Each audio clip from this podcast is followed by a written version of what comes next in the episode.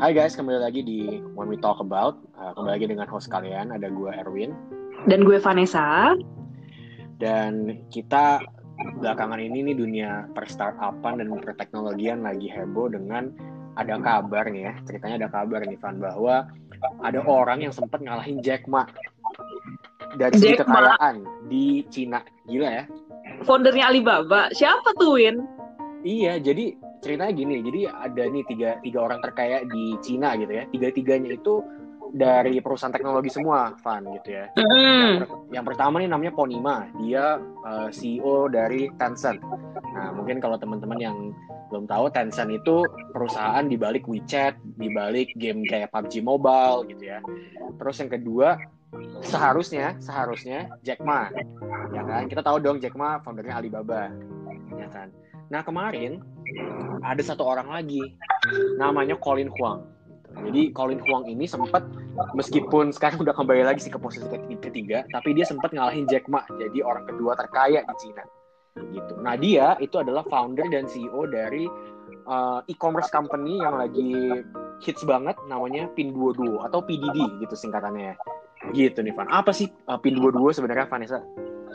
Oke, nah sesuai dengan yang tadi Erwin sempat cerita, Pinduo Duo ini benar-benar lagi heboh guys.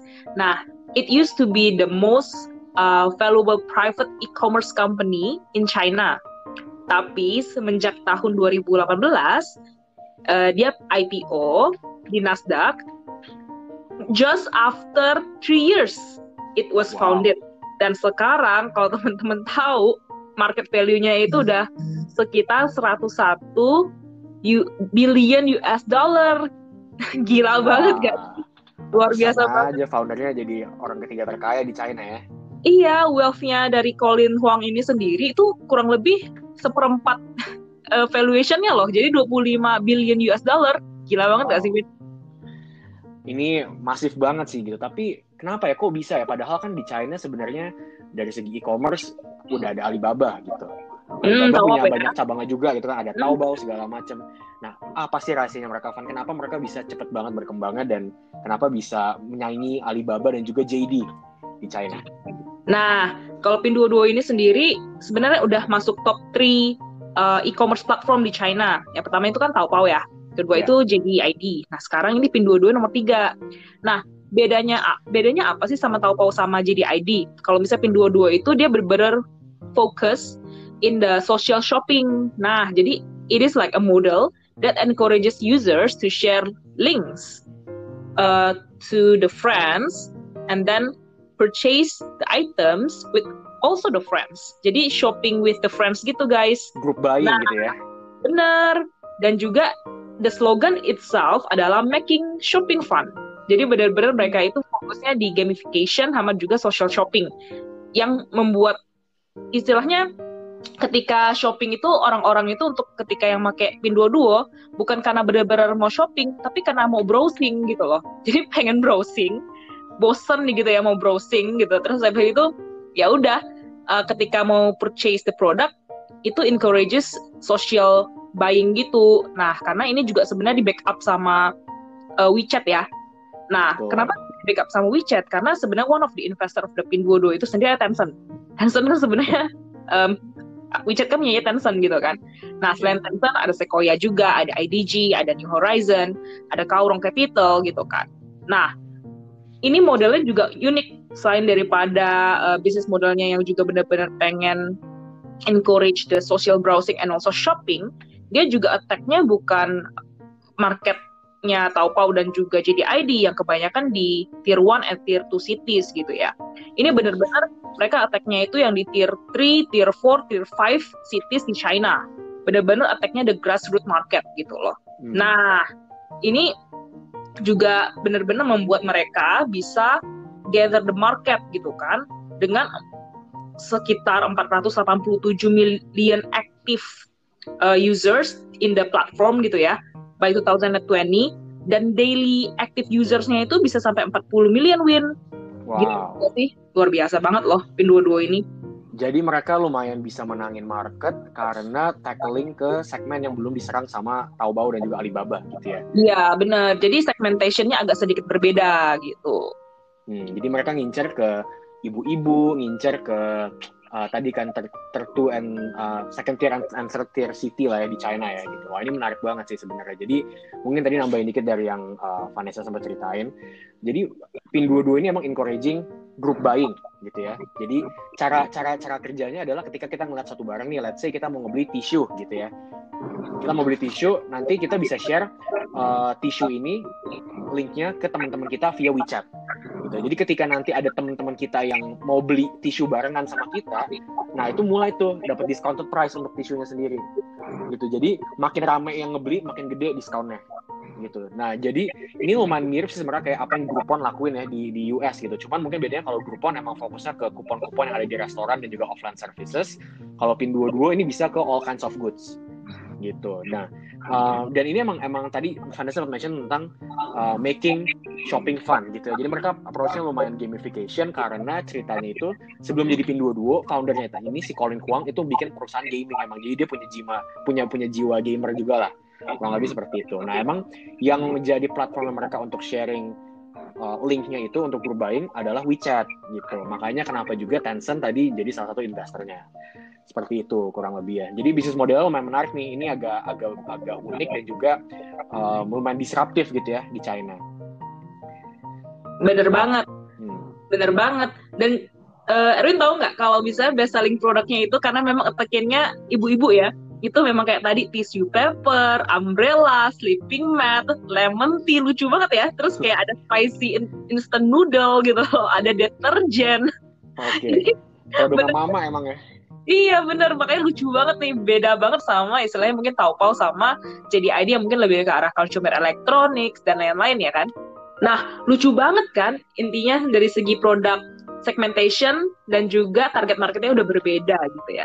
Nah, tapi mungkin teman-teman kita nih banyak penasaran gitu ya. Gimana sih sebenarnya uh, Pinduoduo itu bisnis modelnya in terms of like money making Nah, apa sih istilahnya revenue stream mereka? Apakah sama dengan di other e-commerce platform? Gimana tuh, Win? Oke, jadi uh, Pinduoduo ini ada tiga revenue stream utama gitu ya buat mereka ada tiga bisnis model. Uh, yang paling umum lah itu mungkin kalau teman-teman yang udah ngerti e-commerce juga, obviously mereka taking commission fee. Gitu. Mereka taking commission fee sekitar 0,6% dari transaksi yang terjadi gitu. Nah, terus mereka juga ada ngelakuin uh, direct sales gitu ya ke direct to customer sales gitu. Nah, tapi dua-duanya ini uh, only making up to 32% of the whole business model. Nah, the biggest business model untuk Pinduoduo itu adalah dari online marketing services. Jadi mereka ada ada uh, open service di di platform mereka untuk SEM, untuk search engine marketing gitu. Jadi merchants itu bisa bid keyword di dalam platform mereka dan juga taruh advertising placement seperti itu. Jadi misalkan uh, gue jualan tisu gitu tadi misalkan ya, gue mau taruh uh, ads di keywords tisu gitu atau mungkin paper gitu. Jadi ketika orang keyword nyari nyarinya tisu atau paper yang muncul nanti uh, tokonya gue ceritanya gitu. Nah itu the biggest business model making up to 68% of the revenue dan ini accumulates to 200 million US dollar gitu sih. Jadi ini kontribusi terbesar dari revenue streamsnya si Pinduoduo gitu.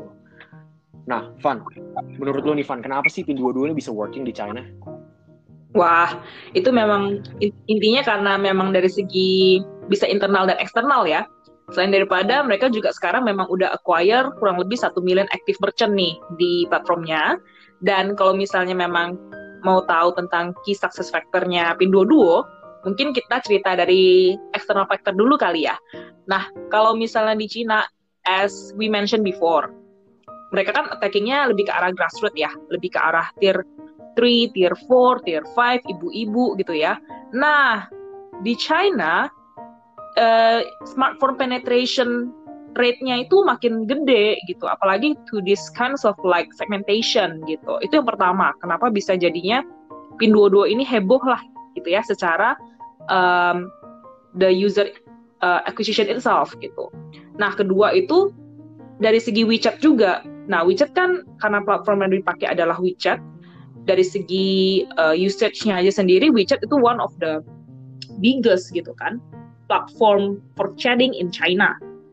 Ketiga, yang mereka attack memang small small merchant yang sekarang lagi growing banget di China gitu, in terms of like the external factor ya.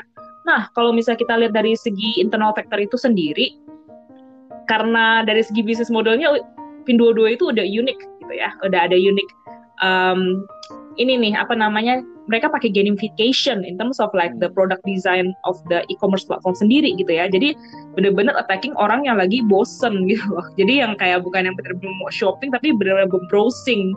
Yang pertama. Hmm. Kedua dari segi yang mereka bawa itu kan social shopping ya.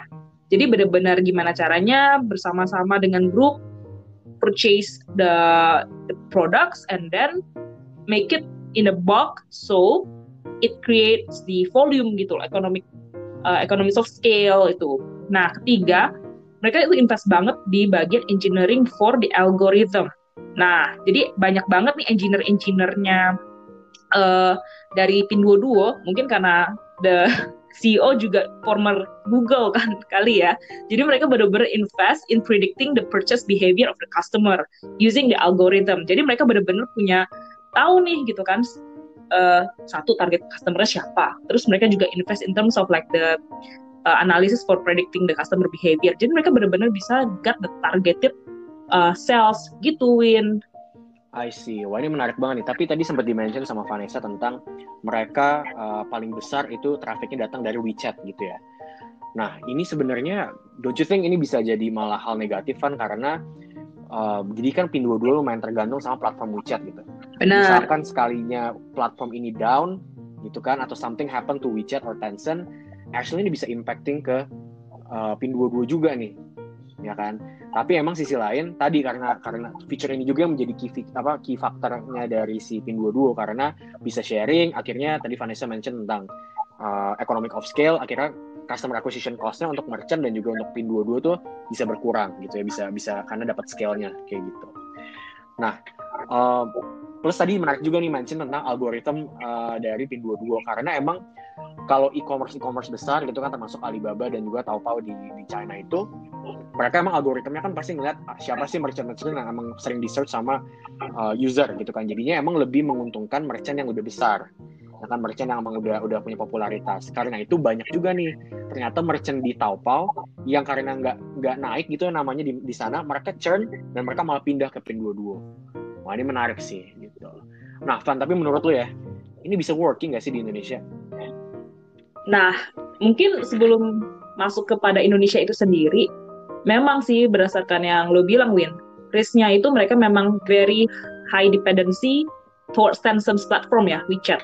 Nah, walaupun mereka udah mulai main ke QQ juga sih, one of the yang mirip-mirip WeChat di China gitu ya. Nah, itu memang salah satu resiko yang sudah di fail juga sih ke Indo Duo gitu. Nah, in terms of whether it can be applied to Indonesia, it depends ya. This kind of business model is unique. I would say in terms of like the customer behavior itu mirip sih sebenarnya dari China sama Indonesia. Ini based on my observation ya. Kalau misalnya sekarang misalnya banyak banget nih kayak in terms of like the customer segmentation, ibu-ibu tier tier 3, tier 4, tier 5 gitu ya. Di Indonesia yang juga istilahnya gemar browsing dan juga social shopping. The question is whether we have like enough external factor to support us nih menurut gue Win. Nah, karena kalau misalnya di China itu smartphone penetration itu sendiri ke tier ke uh, tier 3, tier 4, tier 5 cities itu udah lumayan kencang gitu ya, udah lumayan gede. Tapi di Indonesia I don't think this is the case sih. Belum sekencang yang di China sih. Nah, itu salah satu mungkin hambatan ya in terms of like the infrastructure gitu loh. Jadi kalau tadi kita lihat dari segi key success factor-nya uh, pin dua itu sendiri kan lebih ke arah ada eksternal ada internal kan. Dari segi internal menurut gue sih di Indonesia bisa banget gitu ya di apply. Tapi kalau dari segi eksternal tidak mendukung itu mungkin in terms of like the scale belum bisa segede uh, pasti China gitu. Itu yang pertama menurut gue sih. Nah kalau menurut lo gimana Win? Kalau menurut gue, gue setuju sih dari segi social sharingnya itu menarik banget karena emang uh, Indonesia kan heavy banget di social media ya gitu ada ada terutama sih uh, apa namanya di platform-platformnya Facebook sih emang kayak Facebook, Instagram, WhatsApp segala macam. Nah tapi sebenarnya ini menariknya adalah karena model social buying ini pernah dulu dibikin sama satu startup yang foundernya adalah Aldi Haryo Pratomo, CEO-nya GoPay sekarang. Jadi ceritanya si Gojek itu ngebeli startupnya Aldi gitu. Nah sistemnya itu diterapin sama dia di GoPay Nah jadi sebenarnya ini ini pernah di tried and ini actually modelnya pernah tried and tested di Indonesia, cuman emang sayangnya sebelum sebelum besar itu diakuisisi sama sama si Gojek gitu ya. Nah ini menariknya juga, tadi kan ngomong soal ekosistemnya Tencent. Nah Tencent itu kebetulan juga investornya Gojek gitu. Nah ini ini sebenarnya menarik sih kalau misalkan bisa diterapin uh, sistemnya PIN22 di sini ya kalau misalnya PIN22 dimasukin ke Indonesia ini menarik banget gitu. Dan sebenarnya ada juga sih beberapa social commerce lainnya gitu yang agak-agak mirip. Contohnya Misho dari India itu mereka juga udah mulai masuk tuh di Indonesia. Cuma bedanya mereka portfolionya Facebook gitu, jadi mungkin agak saing-saingan juga ya gitu. Tapi emang dari segi internet penetration itu akan jadi challenge dan juga bagaimana caranya bisa edukasi uh, tadi second and third tier city di Indonesia supaya supaya mereka tuh lebih nyaman untuk spending money online ya untuk belanja di e-commerce. Karena as we know itu salah satu problem paling besar. Gak semua orang tech savvy enough untuk ngebeli dan belanja lewat e-commerce. Makanya kenapa ada banyak jasa-jasa O2O yang lumayan uh, gede lah di Indonesia. Kayak contohnya Kudo yang udah dibeli sama Grab. Ada juga uh, contohnya mungkin kayak PayFast lah gitu yang bantuin uh, apa namanya online online transaction. Mungkin ini bisa working kalau bisa dikawinin sama model O2O itu menurut gua, Van. Itu kalau bisa kawinin menarik sih menurut gua. Bener banget dan mungkin salah satu yang bikin mereka sukses kan karena memang disupport banget dengan Tencent ya, Tencent platform WeChat gitu kan. Sementara kalau di Indonesia, let's say uh, WeChat mungkin bukan salah satu yang paling gede ya, mungkin lebih ke arah kayak WhatsApp gitu ya, ke arah Line. Nah, ini juga kalau misalnya memang ada satu platform yang bisa mendukung banget the similar implementation, bisa jadi ini meledak sih. Nah, tapi kembali lagi, apakah regulasi yang sekarang kita ada di Indonesia mendukung? Itu pertama. Kedua, dari segi external factor kan, uh, whether the smartphone penetration itu juga sudah sekencang yang di Cina misalnya gitu. Iya. Terus habis itu juga apakah sekarang our data ecosystem gitu ya, our digital ecosystem untuk kayak predicting customer behavior dan so on so forth in terms like in terms of like the algorithm and so on so forth sudah sudah cukup advance gitu ya. Nah itu juga another question sih. Tapi in the I think in a nutshell it is really interesting kalau misalnya ini memang bisa di-apply di Indonesia, tapi memang ada ada certain factors yang mungkin jadi uh, key barriers ya. Gitu sih, Win. Betul, betul. Setuju banget sih. Dan mungkin satu lagi barriernya menurut gue juga di logistik gitu ya. Karena uh, ini kan mereka tuh bisa bisa getting a very cheap price gitu di di dalam Min 22 compare to other competitor juga karena ada economic of scale gitu kan. Berarti kan ada satu fixed cost yang bisa di spread gitu. Nah ini juga logistik berarti jadi salah satu uh, peranan penting lah gitu kalau misalnya mau diterapin di Indonesia. Berarti harus ada sistem warehousing yang oke, okay, harus ada network of uh, tadi network of warehouse, network of logistik uh, company yang bisa supporting ini supaya bisa dapetin economic of scale-nya itu sih. Nah ini menarik karena sebenarnya kalau di Indonesia tuh model-model JDID, model-model Tokopedia itu mulai experimenting with this kind of model juga. Gitu. So berdasarkan yang kita udah discuss hari ini, memang bisnis modelnya PIN22 ini very interesting dan hopefully bisa banget diterapin juga di Indonesia. Nah, tapi pastinya in terms of like the application, implementation, kita harus menunggu nih dalam ya istilahnya apakah ada ya gebrakan daripada startup-startup di Indonesia yang juga mencoba untuk doing like the same approach of the social shopping. Nah, I think this is like the end of our podcast hari ini. Jadi hari ini ada host kalian juga, Vanessa dan rekan gue, Arwin. So see you in our next podcast. Goodbye. Bye.